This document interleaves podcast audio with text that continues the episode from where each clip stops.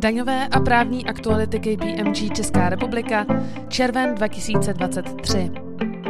Daňové novinky. Vládní koalice představila řadu změn, kterými plánuje zvýšit příjmy státního rozpočtu. Úpravy se dotknou většiny korporací, zaměstnanců i podnikatelů.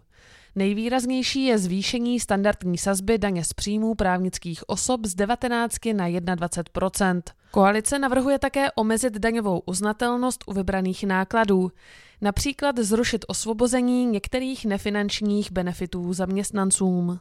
Změny ve zdaňování benefitů podrobně rozebíráme ve druhé části podcastu s daňovou odbornicí Lenkou Novákovou. Součástí vládního balíčku je i významná reforma sazeb DPH.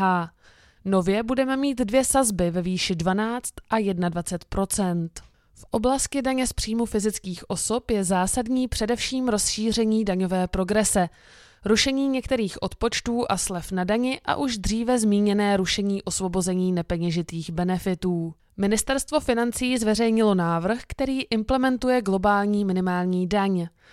Nový zákon počítá se zavedením dorovnávací daně už pro zdaňovací období zahájená od 31. prosince 2023. Dorovnávací daň se bude týkat společností a stálých provozoven ze skupiny s obratem přesahujícím 750 milionů eur. Tyto společnosti se budou muset zaregistrovat, podávat informační přehled a daňová přiznání k dorovnávací dani a hradit případnou daňovou povinnost. Novela zákona o DPH mění od 1. července vymezení staveb rodinných a bytových domů, které budou mít nově širší pojetí. Dotace. Velké podniky, které pokračují v režimu zastropování cen energií, budou muset za období od 1. ledna do 30. června letošního roku opětovně posoudit skutečně čerpaný majetkový prospěch a do 31. července podat zprávu k majetkovému prospěchu. Tato povinnost se bude vztahovat také na podniky, které sice v režimu zastropování již nejsou, ale odebírali elektřinu nebo plyn za zastropované ceny do konce dubna. Typy a triky. Řada společností se ocitá v situaci, kdy jim správce daně zadržuje finanční prostředky, které by jinak měly k dispozici pro své podnikání. V takovém případě mohou požadovat tři druhy úroků, jimiž jsou úrok z vratitelného přeplatku, úrok z nesprávně stanovené daně a úrok z daňového odpočtu. Pro všechny platí základní pravidlo, podle kterého úrok vzniká automaticky za každý den, kdy jsou splněny podmínky pro jeho vznik. Právní novinky. Návrh zákona o ochraně oznamovatelů neboli whistleblowerů prošel Senátem a míří k prezidentovi. Jeho účinnost se očekává už ke konci letošního léta. Zákon zavádí nové povinnosti pro široký okruh společností. Všichni zaměstnavatelé s více než 50 zaměstnanci budou muset zřídit vnitřní oznamovací systém a zajistit ochranu oznamovatelů. Ministerstvo životního prostředí pracuje na návrhu novely zákona o obalech. Ta stanoví povinné zálohování nápojových obalů z plastů a z kovu. Zálohy se dotknou všech nealkoholických nápojů v plastových lahvích nebo v plechovkách o objemu 0,1 až 3 litry. Zálohovat se ale budou i nápoje s obsahem alkoholu do 15 Výjimku ze zálohování budou mít obaly od mléka, mléčných výrobků a jednorázové skleněné obaly. Lahve od vína by tedy také měly zůstat nezálohované. Výše zálohy by měla být stanovena jednotně pro všechny obaly na 4 až 5 korun. Ze světa. Společnosti čeká implementace požadavků na digitální výkaznictví, a to v případě, že dojde ke schválení evropské směrnice, nazývané DPH v digitální době. Členské státy by pak mohly uložit povinnost elektronické fakturace s účinností už od 1. ledna 2024. Z judikatury. Nejvyšší správní soud rozhodoval o daňové uznatelnosti nákladů, které společnost vynaložila na služby poskytované skupinou. Podle správce daně společnost neprokázala, jaké služby ve skutečnosti přijala, od koho a kdy. Soud konstatoval, že společnost musí konkrétně prokázat, že vnitropodnikové služby v uváděném rozsahu skutečně přijala a přinesly jí užitek. Soudní dvůr Evropské unie v aktuálním rozsudku uvedl, že dobíjení elektrických vozidel a poskytování souvisejících služeb představuje komplexní plnění spočívající v dodání zboží.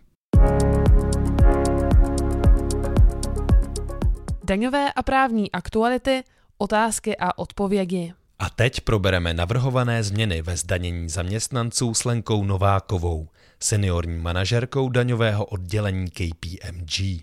Vláda chce zrušit slevu na daní na manžela či manželku. Jaké příjmy nebudou zahrnuty do výše limitu příjmu 68 tisíc korun? Dle důvodové zprávy eh, by měly být převzata dosavadní právní úprava. Jinými slovy, co jsme doposud do příjmu manželky nezapočítávali, tak by mělo být ponecháno. Jedná se zejména o dávky státní sociální podpory, které se v současné době do příjmu manželky nezapočítávají, nebo druhého z manželů. Nově tam navíc přibude položka, která se do příjmu druhého z manželů započítávat nebude a jedná se o položku, která říká, nebo jsou to příjmy, které vznikly v důsledku porušení podmínek osvobození příjmu nebo nezdanitelných částek základu daně. Já to hned vysvětlím, o co se jedná. Když se budete každý rok uplatňovat jako určitatovou položku od základu daně, například soukromé životní pojištění, když vezmeme, že třeba uplatňujete tu maximální částku za rok 24 tisíc korun, tak uh, tam jsou určité podmínky, to životní pojištění musí běžet nějakou dobu, říkáme tomu 60 na 60 a nesmí být samozřejmě předčasně ukončeno. A nastane situace, že uh, vy to soukromé životní pojištění opravdu předčasně ukončíte, pak ten zákon uh, vlastně po vás považuje, abyste za posledních 10 let zpátky veškeré ty příspěvky, které jste si odečetli od základu daně, dodanili jako ostatní příjem.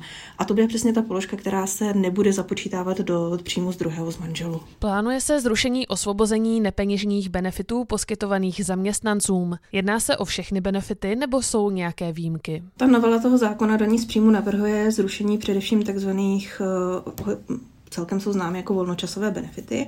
Jedná se zejména teda o paragraf 6.9d, který uh, znáte třeba například, že ten zaměstnavatel zaměstnancům přispívá na lístky do kina, do divadla, nebo může samozřejmě v hodnotě 20 000 korun uh, zaplatit zájezd, rekreaci. A to jsou ty benefity, na které ta novela míří, míří které by zejména vlastně měly být zrušeny. A výjimky a z těch volnočasových benefitů v podstatě žádná výjimka nebude. Z těch klasických benefitů, které vlastně známe v zákoně o daní z příjmu, tak eh, bude zachován například benefit, který se týká vzdělávání zaměstnanců, to tam samozřejmě bude ponecháno, takže pokud zaměstnavatel eh, bude hradit svým zaměstnancům vzdělávání, který bude předmětem nebo souviset s předmětem činnosti toho zaměstnavatele, tak to, tohleto osvobození tam eh, ponecháno bude. Z hlediska tohohle zrušení je zajímavý, že asi nejvíc, co je diskutováno a co bylo vlastně i připomínkováno v rámci připomínkového řízení, je právě zrušení takové té možnosti poskytnout zaměstnanci bezplatně jakoby stravování ke spotřebě na pracovišti. Co nejvíc je tam diskutováno je právě, pokud bude zrušeno tohleto ustanovení, tak když eh, zaměstnavatel dá zaměstnancům chlebíčky na poradě nebo na inter, při interní diskuzi, tak vlastně správně každý zaměstnavatel by měl sledovat, kolik ten zaměstnanec sní těch chlebíčků a v jaké hodnotě. Takže eh, je zajímavé, že to je nejvíce diskutované ustanovení a i bylo nejvíce připomínkováno.